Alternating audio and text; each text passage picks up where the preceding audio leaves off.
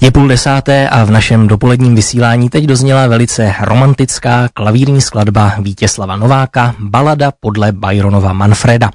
Tato skladba uvedla eh, mého dnešního telefonního hosta, kterým je Nikol Bouková, tedy interpretka této nahrávky. Po víkendu v pondělí 3. října začíná letošní cyklus klavírních recitálů v Anešském klášteře Hybatelé rezonance. Nabízí čtyři jména. Hybateli rezonance letos budou Matyáš Novák, Terezie Fialová, Kristýna Barta a jako první právě Nikol Bouková. Jejíž vystoupení proběhne v pondělí 3. října od 19.30 a bude tím prvním zahajovacím. No a já jsem rád, že Nikol Bolková je teď mým hostem na telefonu v dopoledním vysílání. Dobrý den. Dobrý den.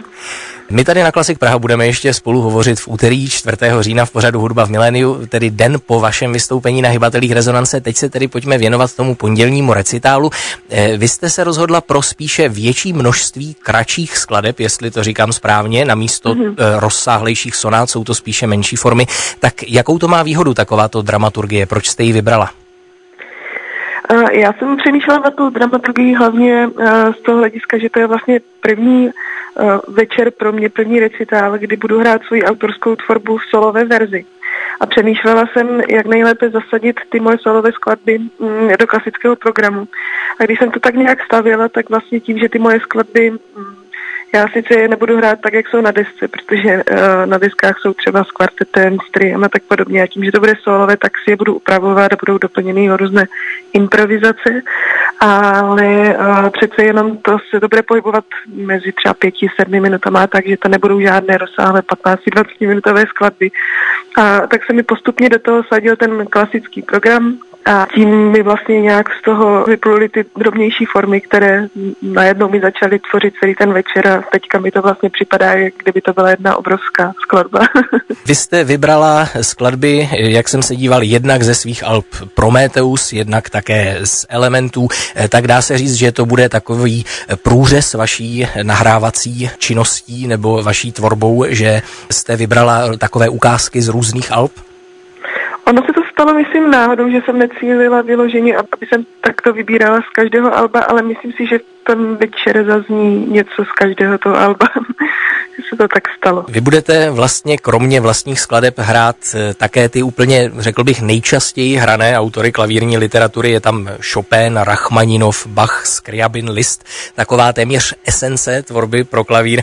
Eh, tak čím je pro vás eh, takový kanonický repertoár lákavý? Je tam třeba ještě prostor to pojmout nějak osobitě nebo jinak, než je obvykle?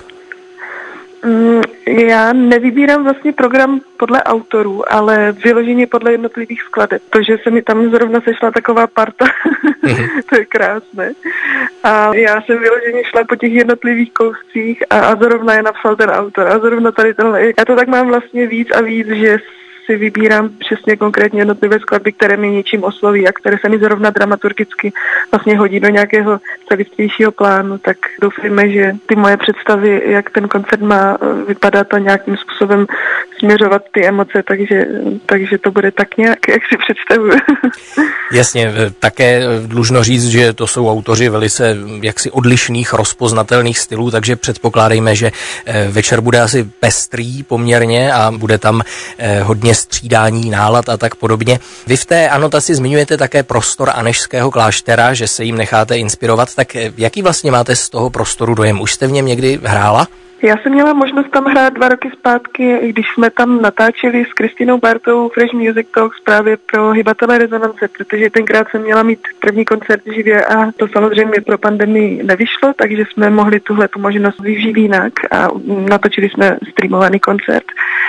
A tak to byla moje první zkušenost s anešským klášterem a s tím prostorem a taky s nástrojem Bechstein a e, celá ta kombinace té věci je absolutně nádherná a hrozně moc se těším na to a, a jsem vlastně moc vděčná za tu možnost, že to můžu prožít znova tentokrát živě s obecenstvem a moc se na to těším. Jedním z lákadel, které jste v anotaci koncertu také zmínila, jsou improvizace, tak jestli můžete prozradit, co máme v tomto směru očekávat? Bude to jazz, budete nějak vycházet z témat těch odehraných skladeb, nebo jakou o tom máte představu? Ty improvizace budou takové, že já budu uvádět vlastně ty svoje autorské skladby do klasických, samozřejmě nijak improvizačně zasahovat, doufám, nebudu. ne, nebudu. Ale svoje skladby budu, kdo zná moje skladby z těch Alp, tak si myslím, že pozná vždycky o jakou jde, protože se tam budou objevovat témata těch skladeb a, a bude to mít obdobnou formu.